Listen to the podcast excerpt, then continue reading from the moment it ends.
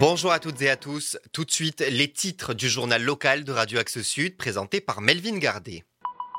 Au sommaire de l'actualité de ce vendredi 29 septembre, deux des agresseurs de Jean-Luc Moudin condamnés par la justice, la fermeture d'un centre d'adoption après la mort de trois chiens à Toulouse, mais aussi de nouvelles restrictions d'eau et des records de chaleur à prévoir ce week-end, ce sera à la fin de votre journal. À la une de l'actualité, deux des quatre personnes âgées de 18 à 24 ans qui s'en sont pris à Jean-Luc Moudin à l'occasion de la fête de la musique ont été condamnés hier. Pour rappel, le maire de Toulouse avait été bousculé et avait été la cible de jets de détritus le 21 juin dernier. Un étudiant de 18 ans a ainsi été condamné à 8 mois de prison avec sursis probatoire, 140 heures de travail d'intérêt général, 4500 euros de dommages et intérêts et à une interdiction de manifester dans la région pendant 3 ans selon l'avocat du condamné qui s'est exprimé aux médias Actu Toulouse. Une jeune femme a pour sa part été condamnée à 3 mois de prison avec sursis probatoire, 70 heures de travail d'intérêt général et à une interdiction de manifester dans la région pendant 2 ans. Les deux autres prévenus ont été relaxés. Jean-Luc Moudenc n'a pas réagi publiquement, son avocat se contentant de commenter un jugement satisfaisant. Dans le reste de l'actualité toulousaine, on a appris la fermeture du refuge animalier ATPA SPA de Toulouse en début de semaine. Une décision prise par le vétérinaire de l'établissement après que plusieurs chiens aient été atteints de la maladie de Carré, un virus équivalent à la rougeole qui leur est dangereux mais n'est pas transmissible à l'homme. Trois chiens dont le protocole vaccinal n'était pas encore complet en sont décédés. L'établissement est placé en quarantaine pendant 15 jours. Il n'accueille donc plus d'animaux et ne permet plus non plus d'adoption. Une autre information à présent à propos de la mobilisation des agents Tisséo à l'occasion de la grève organisée hier à l'occasion du dernier match de la Coupe du Monde de rugby à Toulouse. Seuls 10% des salariés de l'entreprise n'ont pas pris leur poste selon l'intersyndicale et la direction de Tisséo.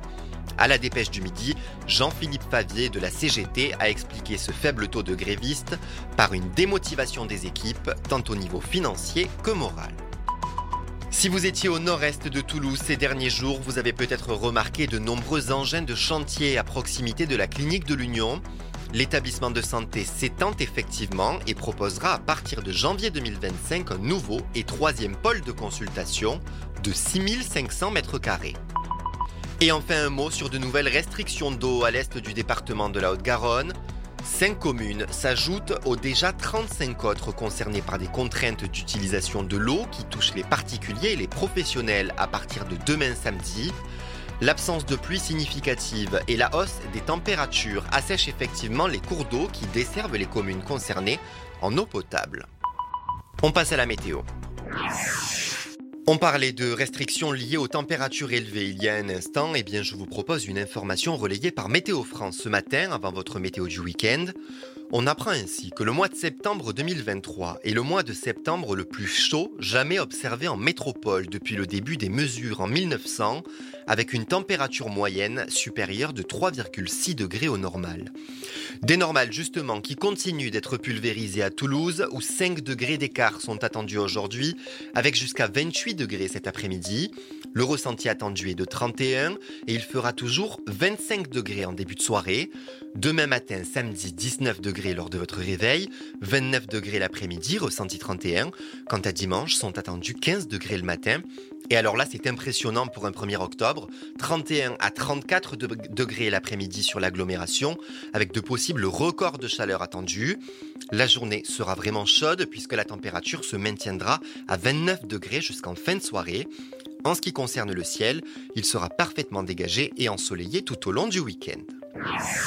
Le journal local d'Axe Sud, c'est tous les lundis, mercredis et vendredis à 12h30 et 13h30 sur le 105.1 et depuis peu en podcast dès 13h. Bonne journée à vous et à lundi.